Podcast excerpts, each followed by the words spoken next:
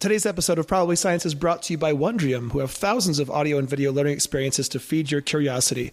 Right now, our listeners can get one free month of unlimited access to their entire library if you go to wondrium.com slash probably. That's W-O-N-D-R-I-U-M dot com slash probably. Probably science.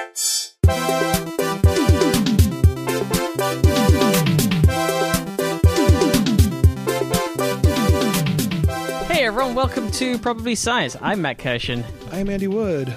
Hey Andy, Hello, hello. What's How's- new in your... Oh, go- hey. slick. How's the desert? How, how has it cooled down? Are you still toasting out there? I've been uh, trying to get out uh, as much as I can during these hot months. I was just just up in Lake Tahoe doing the Trans Tahoe relay with five friends of mine. It's a six person relay across the width of Lake Tahoe, swimming. Oh, that's the sw- oh, oh, that's what was that the thing you were trying to pick a team name for? yeah, yeah. Uh, another swimmer who uh, I begrudgingly had to admit he had a better. I mean, they're all dumb names, um, but I was overthinking it, and it's uh, it was mostly we had two teams of Cornell swimmers. And uh, we ended up with Finger Lake and Good because that's the kind of name you you have for a dumb Perfect. Tahoe relay. But yeah, anyway, Had, I, let's introduce our guest, and then I want to find out it. how a relay works in the middle of a lake. sure, Like, yeah.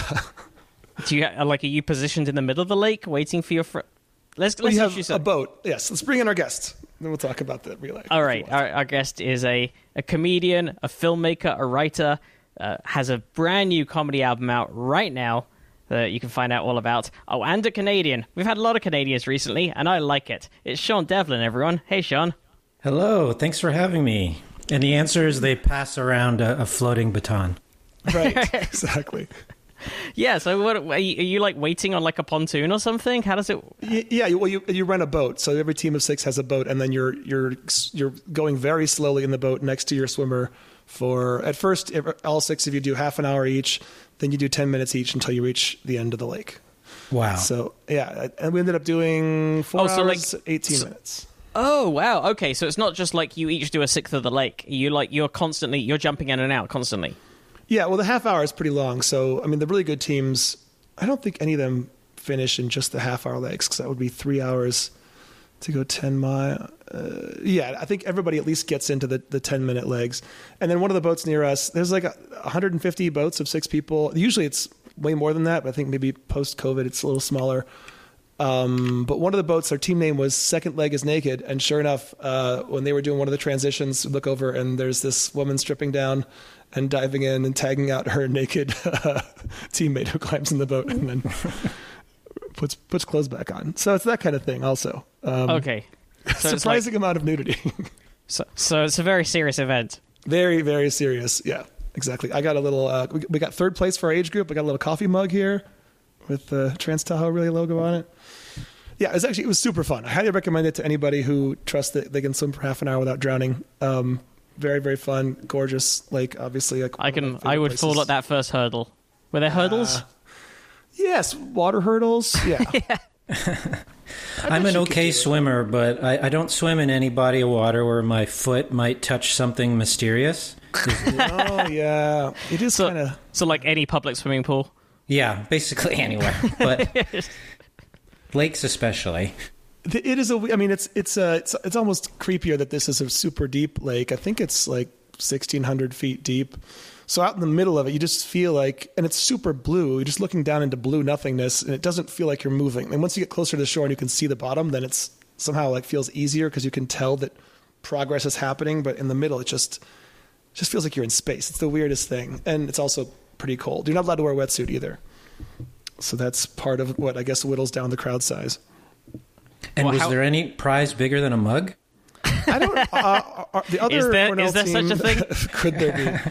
I think they're all uh, liquid container prize. Uh, the second place that uh, friend our other team got was some other water vessel, maybe like a, a insulated water bottle instead of a mug. So I don't know what first place Okay. would be like a, a growler. I don't know what what's the, what's the ultimate liquid container. Tankard. I mean, like, how big are we going? Yeah, a Nebuchadnezzar. Do they have those for water Yeah. bottles? Do they have the biblical names for bigger water bottles? One of those novelty boots that you can drink beer out of in a in a German bar. Ooh, oh man! I, if that's the prize, I got to train harder for next year. I could do with one of those. Is it Anyhow, uh, that was my adventure at Lake Tahoe. What have you been up to back in LA? How are things with the re slate closing down or whatnot? They, they seem. I mean, my life has changed almost not at all. Because Oh, okay. I was. I don't know, I still was wearing a mask when I went into supermarkets, and now I have to do that. Yeah, it's. I guess that's not the biggest deal. As long as things are still open, I guess the mask is a small price to pay for having life happening. Yeah, so I, I don't know. How's how's uh, Vancouver treating you? Um, it's okay. They they they took away the masks uh, about a week ago, but as of today, there's a province-wide state of emergency because of wildfires. Oh, that's right. So we're in uh, terror science mode up here. Yeah. I, I should have mentioned also during the race, a wildfire was starting up, and there was this huge pyrocumulus cloud overlooking the lake that the next day covered the entire lake in smoke as I drove back. So, yeah, the world's on fire here too. California is up in flames. Did you feel like a little bit safer though because you were in the middle of a lake? Yeah, I mean, also you could, the wind hadn't quite shifted it. I mean, it's, the bigger issue was just like if it had blown across, like, it was just hard harder to breathe the next day from all the smoke. So, yeah, it's a, it's fixing to be a gross summer. Mm-hmm. And I've, I have no idea what the solution to the fire stuff could be. It seems like it's decades of missed opportunities. I don't even know how you do controlled fires to thin out things so things aren't a tinderbox. But now we're here, and I don't know what you do once you find yourself in this situation. But in fact, we should have somebody on to talk about that at some point. but uh, Like, so like an actual fire expert, or just like Yes. a teenager who really knows some stuff? Oh, right, yeah, exactly. Fireworks expert. On that note, Sean, we'd like to ask our guests before we get deep into the science stories uh, what, if anything, their background is in science, and that has frequently involved blowing stuff up in the woods and setting fire to things with friends. Yeah, I've definitely set some things on fire, but I do have some very specific science credentials, which is that my mother had a PhD in chemistry, Okay. and the primary way this affected me was that she was conducting experiments in the laboratory while she was pregnant with me. And Okay. so I was born with defects, which she credits to her chemical experiments during pregnancy. Specifically, I was born with lymphangioma, which is a, malforma- a malformation that involves the lymphatic and vascular systems behind my right eye. Um, and it it sounds a lot more complicated. Basically, what it means is if I sleep on the right side of my face, my eye swells up. So I've never been able to sleep on the right side of my face. That's a really specific restriction. Yeah, Yeah. how much has that impacted your life? Would you say? Well, when I was really young, probably till the age of about five, my this is going to make my parents sound terrible, but they did it out of love. They they tied uh, one one of my arms to the side of the bed, so I literally couldn't roll over in my sleep. Um, and then over time, I learned to just do that naturally. Uh, so it hasn't been terribly inconvenient, but I definitely prefer a certain side of the bed. Did that result in any? Yeah. I, I, well, first of all, how bad would the swelling be if you didn't if you didn't know and accidentally turn on that side? Um, it looks like someone tried to kill me by punching me in the eye. Oh God! Wow. Okay. Good. like it, it, not it to- really swells up and and like looks like my eye is gonna explode or something. Yeah, that's not the direction I was hoping. With the laboratory stuff, I was hoping we were going to hear like a superhero origin story, how your powers came to be, but, Or you um, just well- helped with experiments and. or that. Well, there there was a certain superhero part to it, which was that as a result of of this uh, condition I was born with, my mother essentially kind of abandoned conventional chemistry and then spent the rest of her life devoted to environmental chemistry because she she realized you know the impact that these chemicals could have on people and devoted herself to trying to uh, you know save communities from harmful chemical pollution and this sort of thing Oh, That's very cool. Interesting. You Yeah, said- what so- was it? the compounds that were at play were what again? Oh, I don't. I don't actually know. She never told me the the specifics, but uh, but yeah. So it's it's swelling behind my right eye that has to do with uh, the lymphatic system. But that's interesting because that. you've also like you've done a lot of your filmmaking and you've been involved like sort of prank filmmaking and political filmmaking and a bunch of that has been sort of political and against both conservative governments and larger corporations. And Yeah, and a lot of it focused on climate change. So I, I definitely inherited some of that from my mom. Um, she, my parents did put me in a science camp for two summers.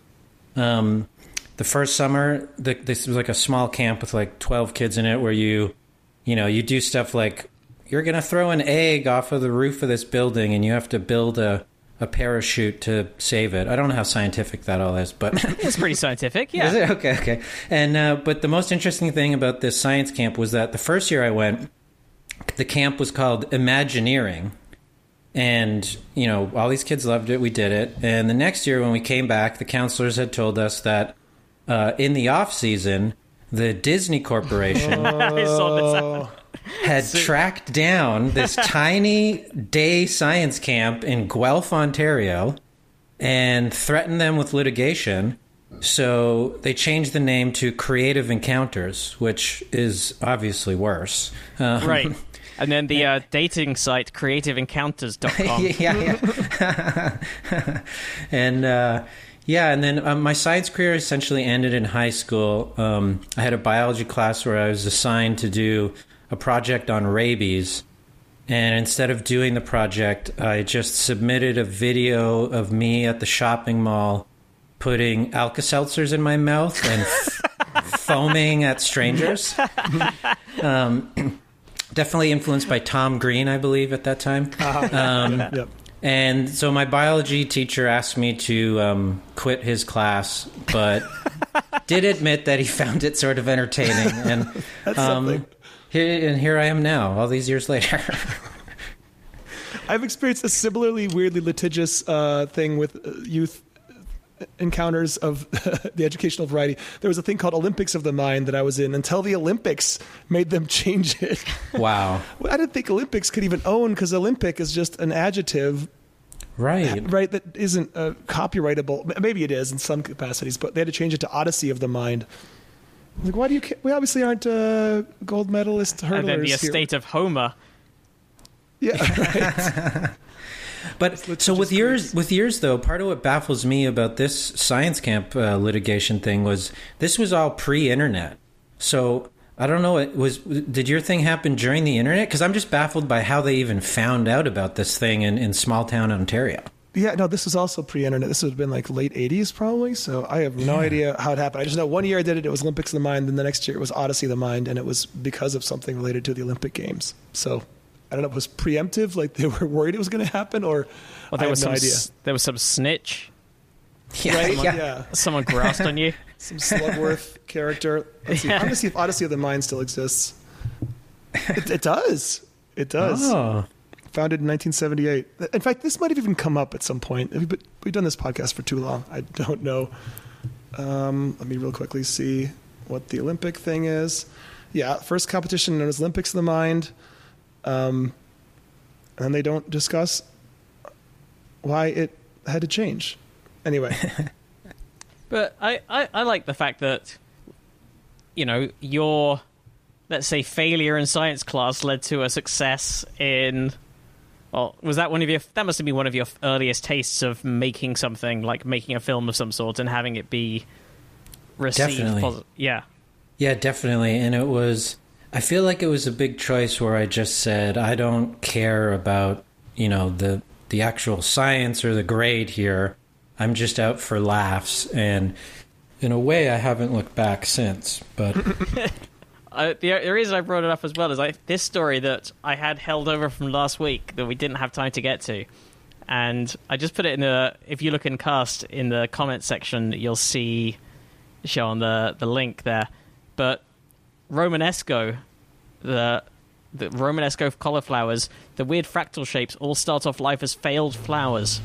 wow, Isn't that is a little beautiful like something coming out of failure? The uh, the love Romanesco this. cauliflower, so, something better than it would have been otherwise. yeah, One of the strangest looking vegetables because of its fractal florets owns it owes its unique shape to the fact that it forms from failed flowers, according to this new scientist article. Like regular cauliflowers, Romanesco is a product of selective breeding of the plant Brassica oleracea, from which several other common vegetables like cabbage, broccoli, and kale also originate. Wait, hang on. All right. Right away in this story,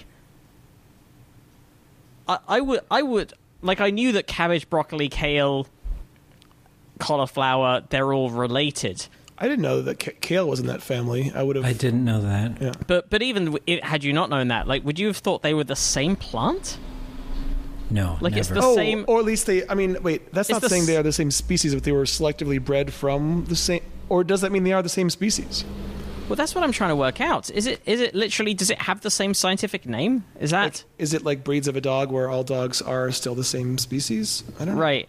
And like See a, what a Chihuahua and a Saint Bernard are all the same. Are technically they're all Canis Canis. Hmm. Let me see. Uh, All right, you Google- you look that up while I while I keep on I- the story. I just didn't know that a flower could fail. How how does a flower? how does one big to fail? fail, like, like what, does that mean it didn't actually become a flower, or it became a flower and they were like, Yeah, "You're it- you're not pretty enough." So, according to Francois Parcy at the French National Center for Scientific Research and colleagues, they figured out that, that cauliflowers, inc- including Romanesco, gain their shape because they start off as flower buds that fail to become flowers. Okay, okay. These buds become shoots that make new flowers, which also fail, and the process is repeated again and again in a sort of chain reaction. And that's how you end up with this sort of fractal shape, where it's like a sort of a bud from a bud from a bud from a bud from a bud, and then none of them actually flower fully. They just keep becoming like oh, ever wow! ever branching. Uh, So It seems almost like the original definition of a clusterfuck. Like it's just one failure compounding on another, and, and they just keep going down that road. Beautiful failure pile. Yeah. Beautiful failure pile. Yeah, that's the PG version. It's like a comedy album name, I think. uh, so, by the way, this, these are all the same species. These are all just cultivars of that one species, Brasil- Brassica Wow. oleracea, oleracea. We learned something today. Cabbage, broccoli, cauliflower, kale, Brussels sprouts, collard greens, Savoy cabbage, kohlrabi, gailan. Those are all technically the same species, just different cultivars of that. God damn it. Interesting. I have I have most of this growing in my garden right now, and I can say now that you tell me this from observation that broccoli leaves do look very similar to kale leaves, which I had never kind of considered before. That that would make sense. Oh, and so does that mean kale does have sort of floret-like things, but they're just very small and it's just more leaf heavy? I don't You know know. what I mean? Like, like I've uh, never noticed that part of I- a I kale don't know. plant. I don't know. Do we? If we have any kale experts listening to this show right now, please write in and tell us and mark your envelope kale. so, Alexander Bucksch at the University of Georgia says, "Really, what I, I what I was thinking immediately was, yay, finally an answer. These are regular patterns that we see over and over again." He wasn't involved in the research, by the way. He was Oh. just commenting in his story in the New Scientist. We can measure them, but why are they there and how are they controlled by how they are controlled biologically was always kind of a bigger question.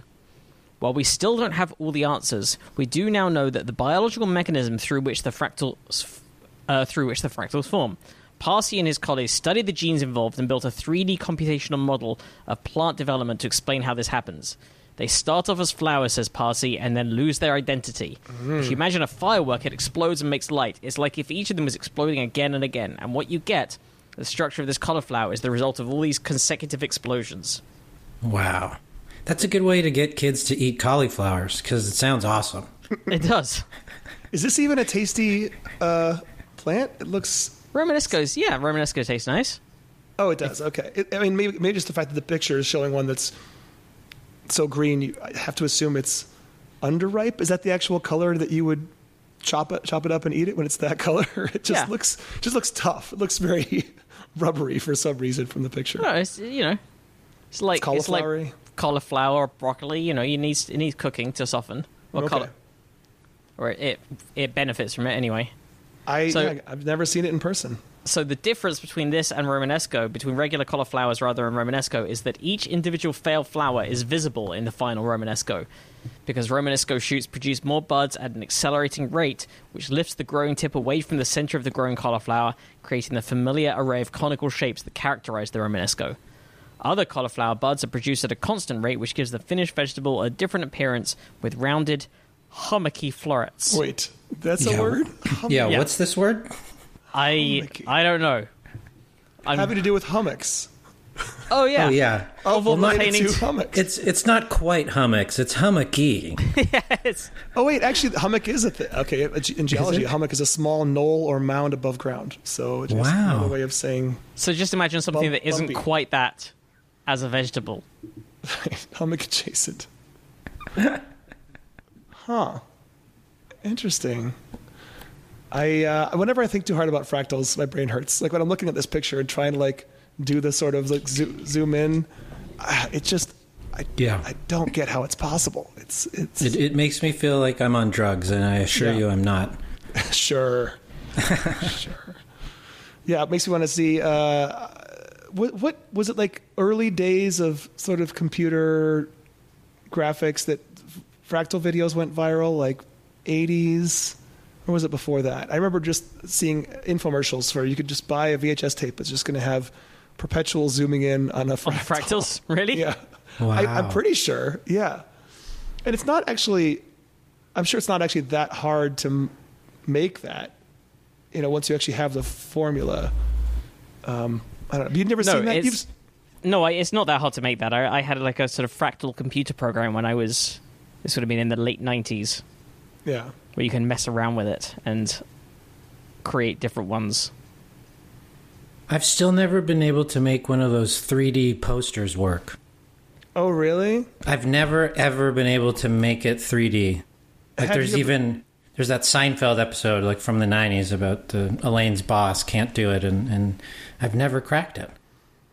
I mean, I feel like you've probably already heard all the advice about ways to make it work, but have you ever been able to get just side by side stereoscopic pictures to work? Because there's two ways you could do those, or I guess two ways you could do Magic Eye, um, or two ways they can be made, where where either your eyes are supposed to straighten out, so your right side, right eye is seeing the right side, and left the left, or cross, so the right seeing the left, left seeing the right. And sometimes people can cross their eyes more easily than they can sort of go almost wall-eyed or straight-eyed. So like when Brian May on his Instagram posts stereoscopic pictures, he usually posts two versions of each.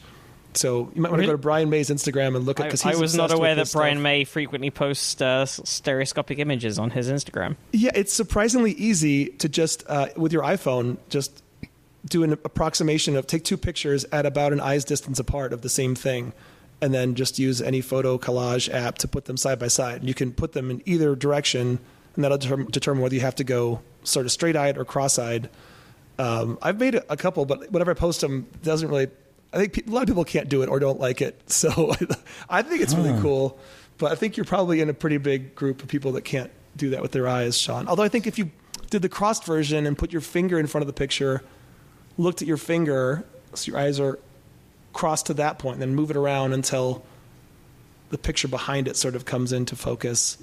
I don't know. Maybe maybe it's something you can't teach, but um, go to Brian May's Instagram anyway because it's, it's it's interesting. I'm going to try, but now I'm actually just realizing in this moment that maybe this failure is a result of my mom's chemistry experiments. Like maybe this is the oh. worst impact of that lymphangioma is that I don't get to experience magic eye. It's not hmm. impossible. Do you have? But do you have normal stereoscopic vision? Like, can you see? Do, do things appear like clearly 3D when you like? Or can you, for example, can you I- watch like a 3D movie? I can watch With a 3D movie. Yeah, I can watch like the new kind of 3D. I don't know if I've ever tried to watch like the old th- 3D with the two different colors. They're, they're all the same. Like they're, They're all the ev- same. Okay. The Well, any of behind the it, ones with glasses, they're all just different ways of making each eye look at slightly different images. Okay, okay. Well, I, I can do that. I have appreciated Avatar to its full extent, if that's what you're asking.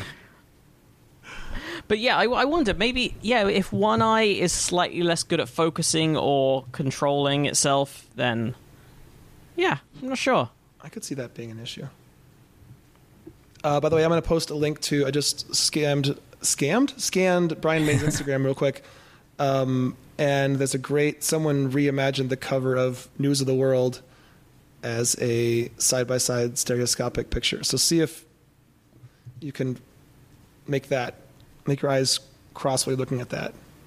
Okay. I'm guessing the answer is going to be no, but uh, if you can, the people, I guess, is that the band that the robot's holding up? They're sort of in, they're closer to the camera than the robot.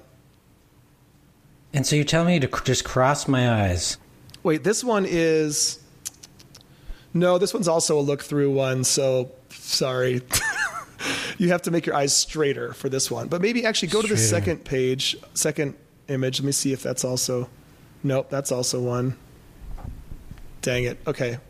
Bad example. These are all the ones that have to do the magic eye version. Wait, so but, but, what, so but what happens when you look at this? You, you, so you see like a 3D thing here? Yeah, when you when you get your eyes to go straighter, the two pictures overlap, and then sort of in your field of vision, you see three. You see, you know, because it's, it's imagine like the two moving independently until they overlap. You'll still on either side of that, you'll still see another image. So it'll be three total images, the middle of which is stereosco- stereoscopic because your eyes are seeing two different images that were designed from an orientation of about an eye's width apart. So it's just the way we're experiencing the world, um, if that makes sense. I, I get, I'm getting none of that. None of that. You can't look at you can't look at something past your screen, and then notice that if you don't fully look down but become aware of your periphery, you can see those two pictures have now overlapped. Oh, No. uh, no. Okay. Okay. This is very fun for listeners. I'm sure. yeah, this is really fun for the listeners. I mean, but seriously, listeners have advice for how to get people to, because whenever I take these pictures, I'm always excited to show them to people, and they're like, "I don't get it." So if someone out there has Yeah, a good there was tip, there was a Magic Eye poster outside of my art teacher's classroom that took me like about half a year to get, and then I could get them all. But like every time in and out of the lesson, I'd pause for I sort of run to the classroom early so that I could just stand outside it, staring at this wall for about an extra five minutes. Uh, and, and then I'd be late to the next lesson as well because I'd just be also stopping outside just to try and stare for as long as I can until I'm like the last person to go. it really was the coolest thing about 1992, and 1993. then but then I also had a little I had a, uh some software that did that like I had some software that would let you make your own magic eye picture Really? Oh, cool. Wait, how does it decide what to?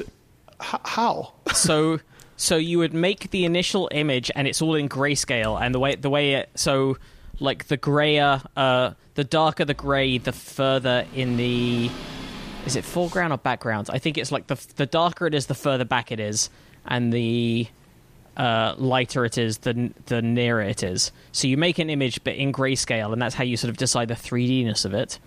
Hmm. And then you could also select what the kind of surface picture would be, what the kind of repeating surface picture Right, would be right. that they would then sort of jumble to and space out to make the the magic eye part of it. So that grayscale thing that requires some real skill. That wouldn't just be uh, an easy thing to figure out how dark to make a part to make it farther back. Well, no, you can make it pretty easily. Like you can, I can't remember what software I had at the time, but like the simplest version of it would just be, you know, a text or a shape.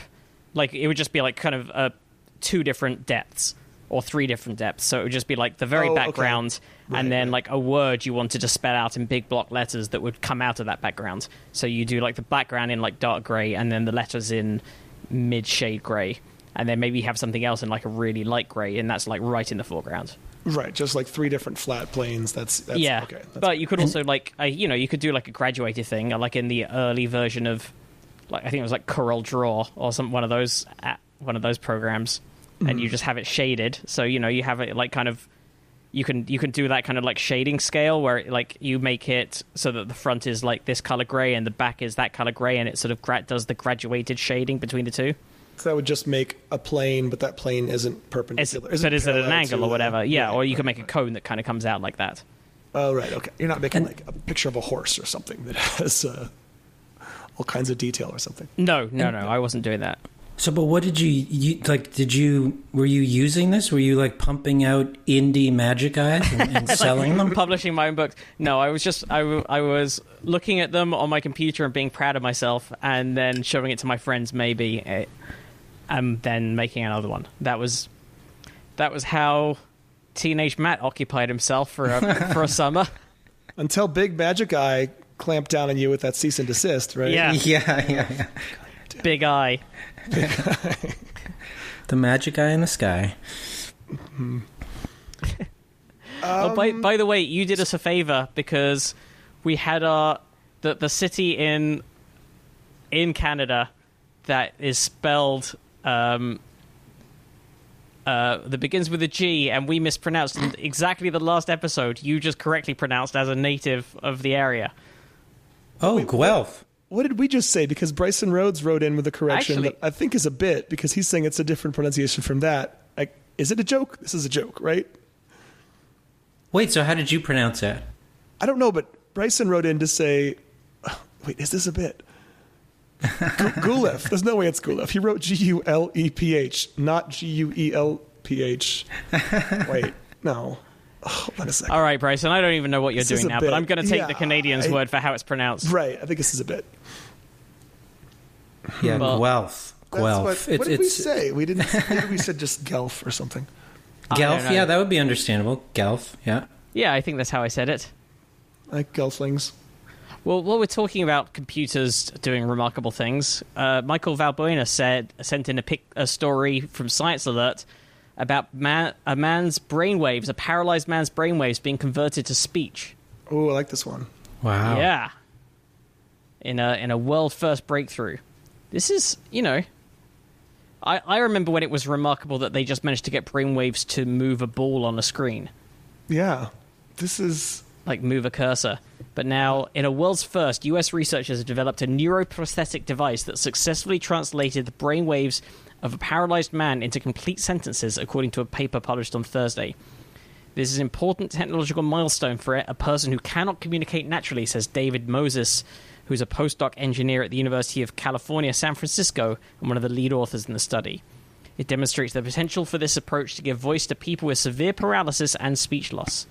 The breakthrough involved a 36 year old man who had a stroke when he was 20 that left him with um, anarthria, the inability to speak intelligibly, though his cognitive function had remained intact.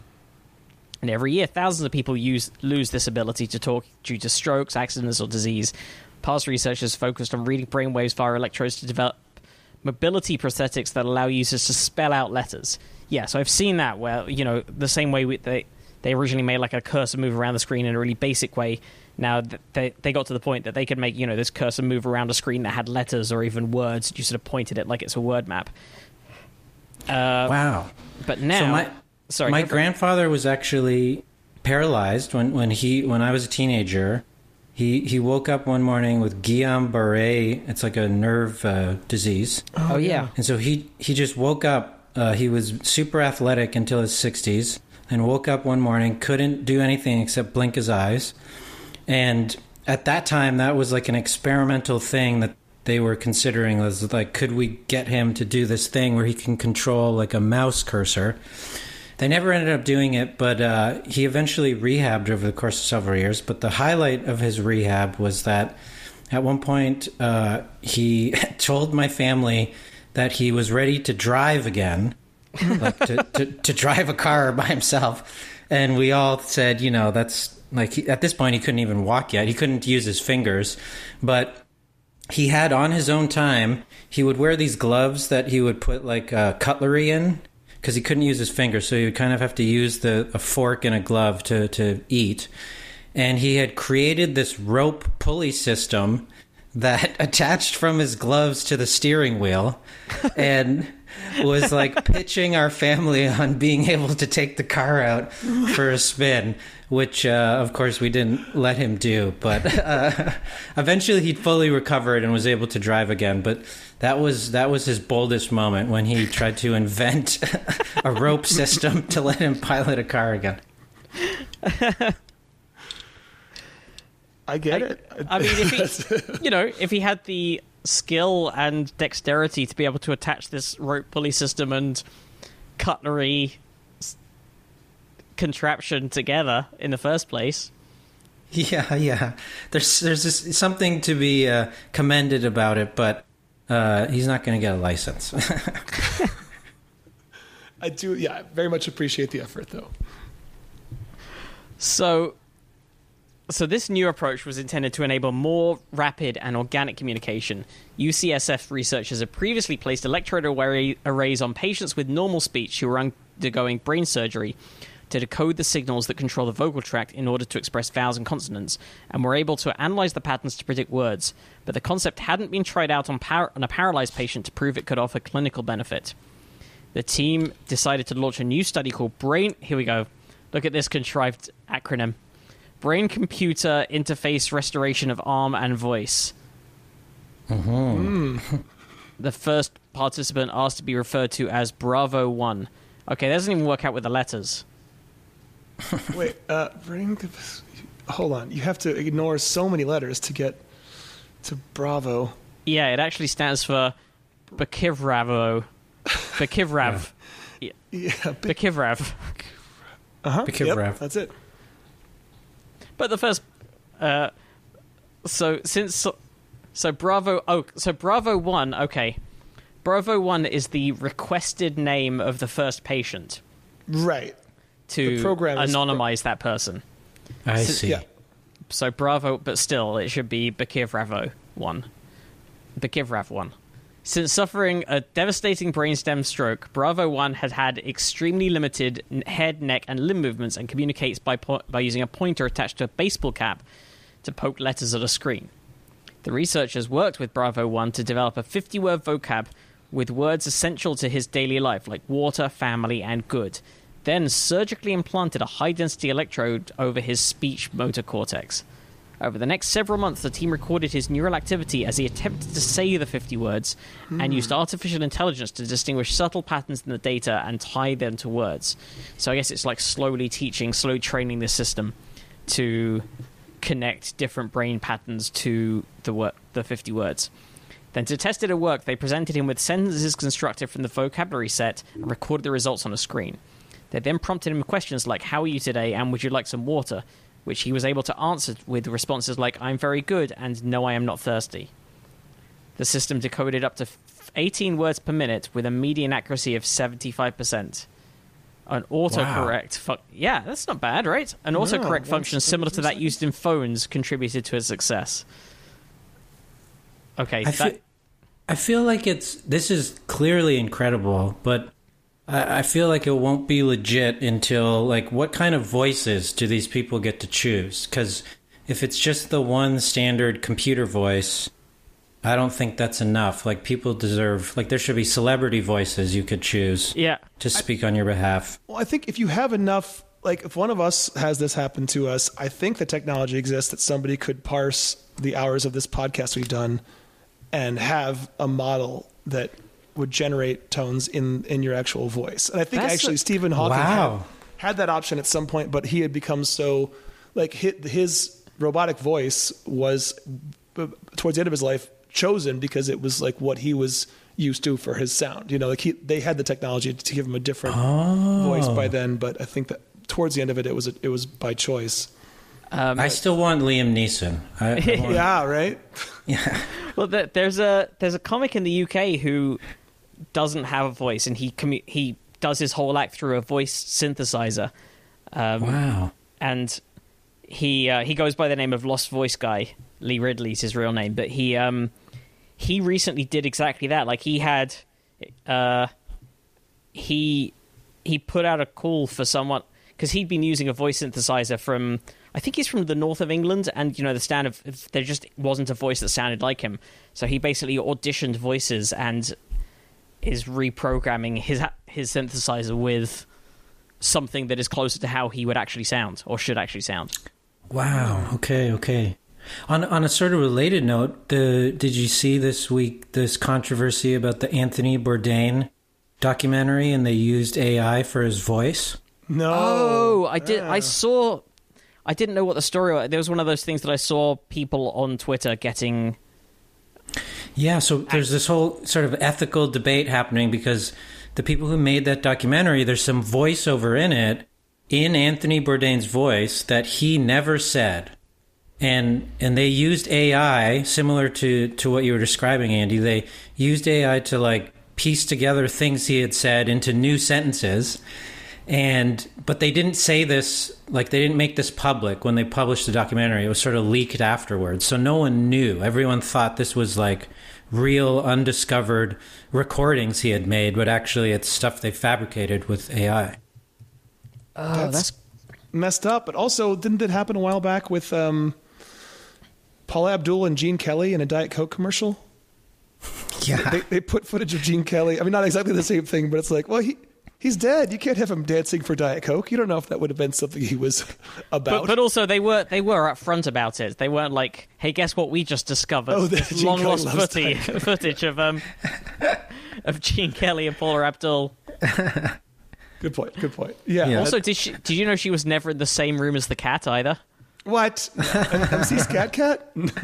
Yeah, Buy it. I mean, they, were filmed- opposites. I do know that. yeah, and that's why they could. They the the opposites part was true. Attract was just a lie. They had to keep them in separate sound stages. They were both filmed against green screens, and then they, was they were put together afterwards. This is another comics bit, but in all the litany of reasons why they wouldn't work because they're opposites, never once do they mention that one is animated and one's a real person. It never comes up in the list of opposites. Uh, but other thing I was thinking about with this language thing is uh, I imagine we're not too far off from it being pretty real time, but the when, it, when it's between the 18 words a minute and the real time, if you as the speaker are also hearing your voice, that's really going to fuck with you. Like uh, whenever I have an echo on one of these calls, if I hear my own voice back at me a half second later or a split second later, it makes it impossible to then formulate my next word because you're hearing the word you just said. Oh, that's a good point. So I wonder if it's just going to fuck with your ability to even generate the thoughts of the next word. And maybe you'll have to just not be in the same room as the sound that you're generating. So No, I think that's the kind of thing that you would you, you would learn have to yeah you would get used to that. I mean, there's so much more adjustments and getting used to that this entire process involves that I think that would be one of the things that your body would your brain would be able to handle. maybe so. Maybe so. And, and and wait, so uh, I'm just realizing how this works after you said that. So the person would only have to think the words, like they wouldn't have Yeah. to. Okay. Or think so, about trying to say them, I think. And then they've mapped, when they asked them to try that, they've mapped the neural activity that happened when they were saying, now try to say the word good. We'll look at that. And that's going to be like mapped to that in the future. So when those same, right. when the same activity happens, Because that, that that's the part that's fascinating to me is the difference between is it saying what you're thinking or it's saying what you're consciously thinking about saying? Because if it's just saying what you're thinking, then wouldn't it just be all this random, like all this unprocessed thought that would just spew oh, out? that's a good point. I think it would have to be more the latter.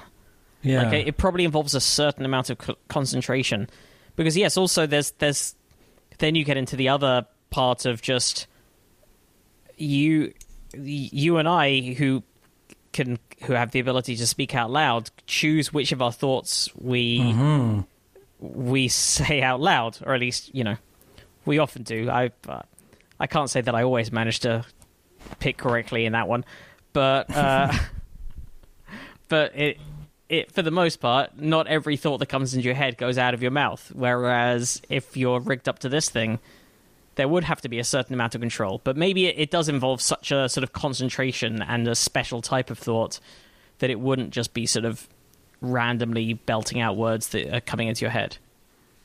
I, I'm veering away from pure science here, but I feel like this teeters on the edge of dystopian because would that mean in in this thing they've built that is that all it's capable of doing or is it just a filter like could whoever owns this software kind of turn a dial and actually receive just your unfiltered thoughts No, I think it's a mm. learning. Like the, the software itself is learning when they they'll say to you, "Okay, think of mouthing. You know, you can't mouth it, but think Right. of mouthing the word good, and that's going to cause a different pattern of neural activity than Okay. just imagining things that are conceptually good. You know what I mean? Like, I, yeah and then they'll map that to. It's almost like a version of. Do you watch any?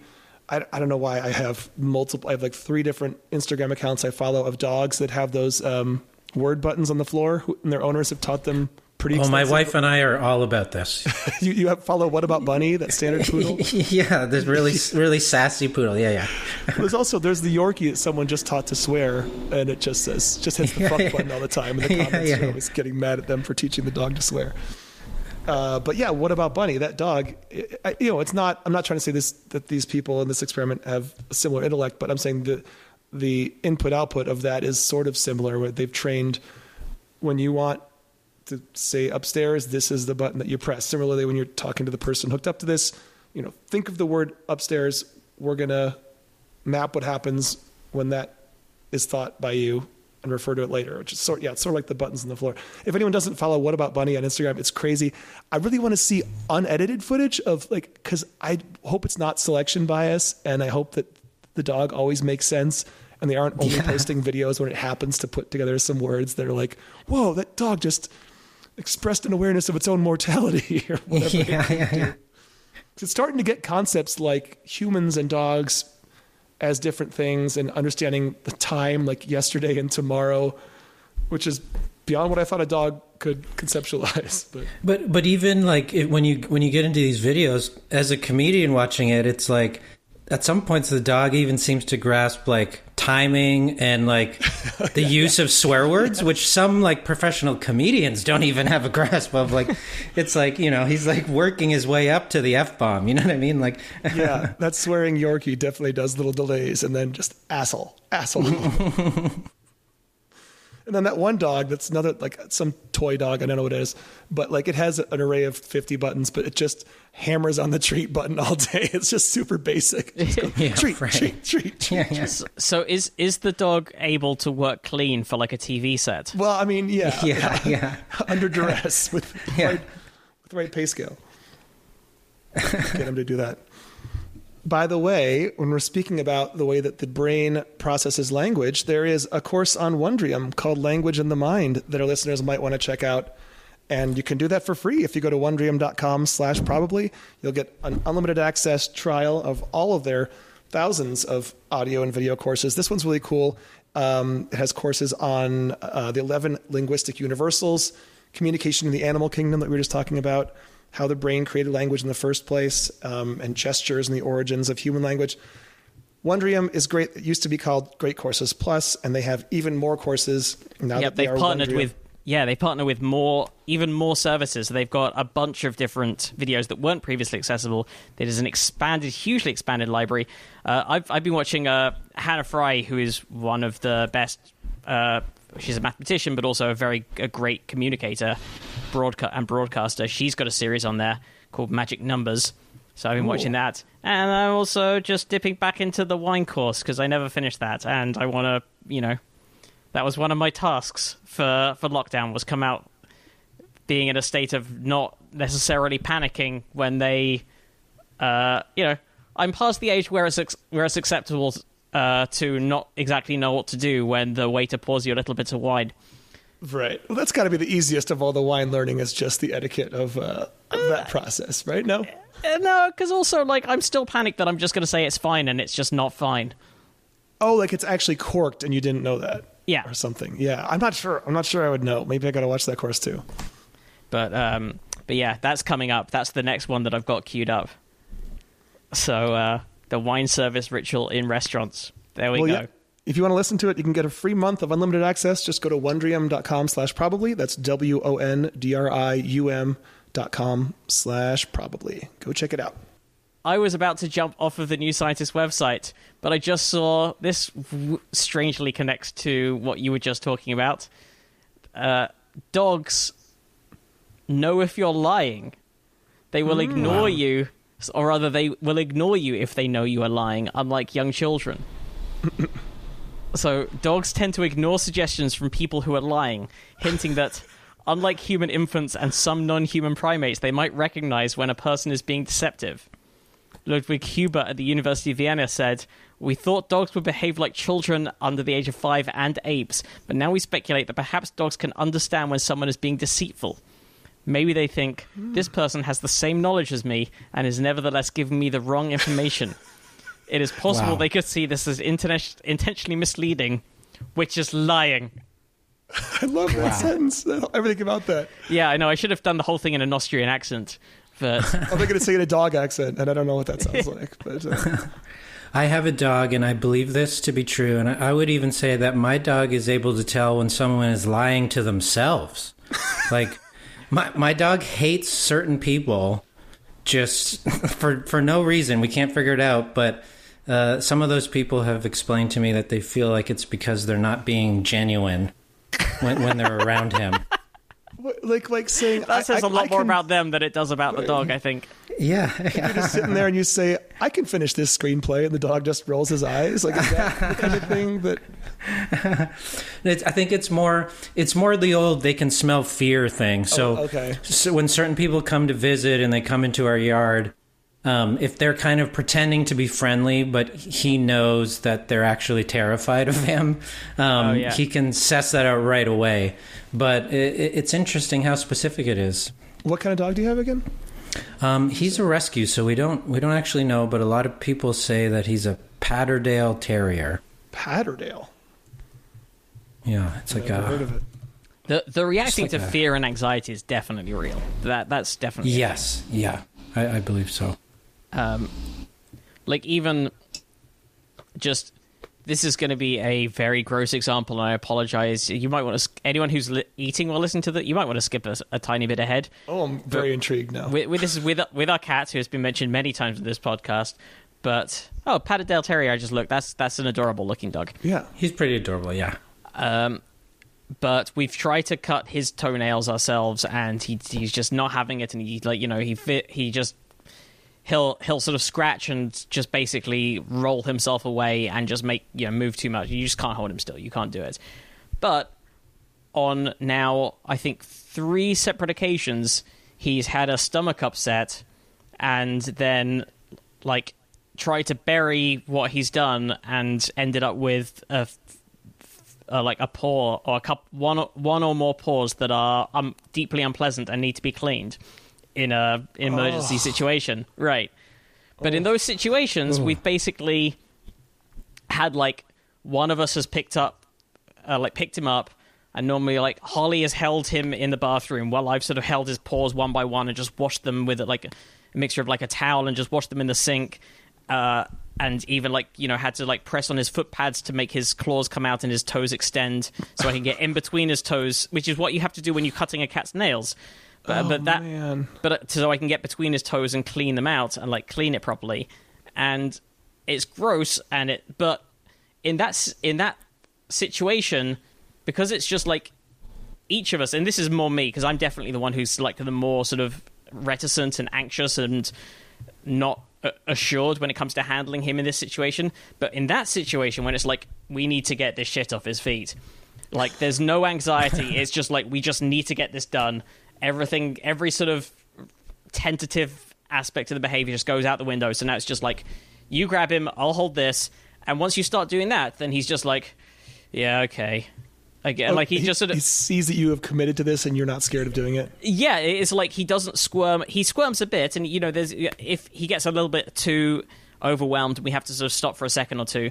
But we get the we each time it's happened, we've got the job done successfully, and without him like you know clawing and scratching and biting us. He doesn't bite us at all when this is happening. But if you tr- try and hold him and cut his nails, either with the nail clippers or the file, uh, or like we've got this. I bought this little electric file thing, and he did not like that. Uh, that looks very much like a sex toy. it looks exactly like a sex toy. but um, uh, but when we've tried to use those, like he's like squirming, he's biting, he's not having. You know, we have to just take him around the corner to the the groomer to get the professional to do it. God, Doug. But but it's exactly the same. But what I'm saying, it's exactly the same motion. Like it's it's exactly the same action. Right. Holly holding him and me picking up his paws one by one and like squeezing them and inspecting them and and even like you know squeezing them so that they they separate. Like that's the same action, but the two different situations and the two different headspaces that I'm in. In one of them, he squirms and bites, and the other one, he just accepts it. Yep. So when you muster the incur- the courage and resolve to muster his toenails, I'm using muster right now. I think Now so, that yeah. We've learned. Yeah, but it, it, it's exactly that. Like it's like with the toenails, you're like, oh well, if we can't do this, then we can still take him around the corner. And also, I'm I'm a bit nervous about because if you cut too. If you Right, get it, if cut you cut the too far down, you can cut the quick, and you can make him bleed, and you can hurt him. So you know, I'm I'm nervous, I'm anxious, and you know, I'm and also it's not like a necessary action. Whereas when he stepped in the the It's like now we have to. now it's like this. this is like this needs to happen. I don't give a you know, I don't Right. care. You you might not like this right now, but we need to get this off you, and it's for your own good, and it's for all of our it's for all of our sakes. Have you ever thought that maybe it's a dom sub thing that Doug's just into and you didn't know? I mean, I can try. You know, I can try the variants of that. Yeah, that's probably a that's definitely a route worth exploring. Yeah. Uh, I just sent this link, uh, building on that. That um, yeah, these dogs, specifically these dogs that look very similar to the dog that I have, and Canada is on the cutting edge of this. There's two dogs in the province of Ontario that work in courtrooms now, Okay. and they're basically there for when children have to give testimony. And as you can imagine, usually the testimony that a child would be giving is probably kind of something heavy that's not easy for them to talk about. And these two dogs are trained as therapy dogs, and they'll sit in the um, like the the witness box and just respond emotionally to the stress and fear of the kid.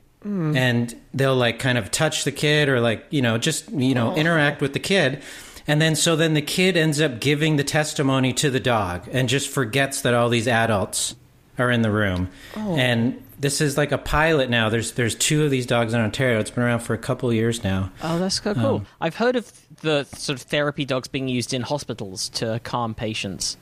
Mm-hmm. And they bring them around, and particularly in children's wards. It says here in the article that you can't, they can't call them therapy dogs because that im- im- implies a bias which is not permissible in court. So they have to hmm. call them facility dogs. interesting yeah By the way, this picture of the black lab named Molly, I- I would just describe this dog and, and this particular pose as professional. It's very professional Yes. looking. yeah We'll put a link to this in the. yeah Yeah, we'll put a link in the show notes to this and all the stories as we always do. But this dog just looks like, yeah, just there to get a, a job done. D- Molly's there to work, but also looks like a dog who's heard some shit. Like yeah. heard heard some heavy stories. Yeah. but she's handling it like a pro. Um, therapy dog related. My my wife used to work as a bartender, and once bartended a private party. I feel like I could say this for the Netflix show uh, Lost in Space, mm-hmm. and uh, the actress Parker Posey was was at this um, this party. And when the party was over, my wife realized that Parker Posey had left the certified harness for her therapy dog uh, at the party. And so, Parker, if you're listening to this, we still have your um, therapy dog harness. I thought you were going to say you turned your your Patterdale Terrier into therapy dog with that harness. We we Yeah, we definitely just had considered flights it. for the rest of. Yeah.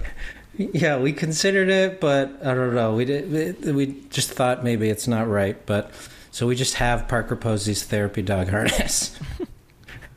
I, I've watched most of Lost in Space, and I love the recasting of. Now I'm forgetting the name of the doctor that she plays. Um, what is the character? Do you guys know what I'm talking about? Oh, about? is she Dr. Smith? Yes, yeah. So they they did a little gender swap for the uh, for this version, but yeah, really fun show, Lost in Space, the new Netflix version. By the way, we didn't actually finish the details. No, we didn't. The dogs, we didn't even okay. I start the hear about how story. we got very. lying. Yeah, so sorry. uh, we barely got. We barely started. We got as far as Ludwig saying Right. intentionally misleading is lying? lying. But so Huber and his colleagues trained 260 dogs of various pure breeds to find hidden food in one of two covered bowls. The dogs learned to follow the suggestion of a person they had never met, known as the communicator, who would touch the food-filled bowl, glance at the dog, and say, "Look, this is very good." Dogs appeared to trust this new person when they were reliably following the signal, Huber says. Once that trust was established, the team had the dogs witness another person move the food from the first to the second bowl. The communicators were either in the room and also witnessed the switch, or were briefly absent and so apparently unaware that the food had been switched. In either case, the communicators would later recommend the first bowl, which was now empty. Okay, mm. everyone, everyone on board now. Got it. Got it. So the communicator is still going to point at the the bowl number one, but Bad now bowl. that's the bad bowl and say this is very good. In previous versions of this experiment with children under the age of five and Japanese macaques or chimpanzees rather than dogs, so all of these different the, the three types of thing, the the child, the young child, the macaque, or the chimp. In each of them, the participants reacted in particular ways. If a communicator had been absent during the food switch, it would appear that they would they could not know where the treat really was. As such, the children, chimps, or the macaques would typically ignore a communicator who gave honest but misleading advice on where the food was. But if the communicator, yeah, but if the communicator had been in the room and witnessed the switch, but still recommended the first, now empty bowl, the young children and non and the non-human primates were actually much more likely to follow the communicator's knowingly misleading suggestion to approach the empty container. This may be because the children and the primates trusted the communicator over the evidence of their own eyes. So the but here we go. Here come the dogs. The dogs in the new experiment. So the, the kids, the dumb, the dumb kids, will still go to the empty bowl because they Yeah. trust in the human, as will the chimps and the macaques. But the dogs were not so trusting of the lying communicators, much to the researchers' surprise. Half of the dogs would follow the communicator's misleading advice if the communicator had not witnessed the food switch. Oh, sorry. If, if the, so, if the communicator had not witnessed the food switch, half of them would follow the communicator's advice still and still go to like the empty bowl. Mm-hmm. But about two thirds of dogs ignored a communicator who had witnessed the food switch and still recommended the now empty bowl. These mm-hmm. dogs simply went to the bowl filled with food instead. They did not rely on the communicator anymore. So that's mad. That's actually really bizarre. Yeah. So so the hu- the dogs the dogs are more likely if they it's almost like they're sort of humoring the human who was who didn't know that the food had been switched by going to it the first time because Yeah. Because but when when they know that the human saw the food being moved they're like what are you doing? What are you doing? It's this one. Come on now. So this study says monique udell at oregon state university was not involved in the, in the study uh, Monique says, This study reminds us that dogs are watching us closely and are picking up on our social signals and are learning from us constantly, even outside of formal training contact- contexts. The fact that half the dogs trusted the communicator who seemed to have made an honest mistake could reveal about a lot about how dogs process social information. There is both genetic and behavioral evidence that dogs are hypersocial, meaning that many dogs have a difficult time ignoring social cues, even when another solution might be more advantageous.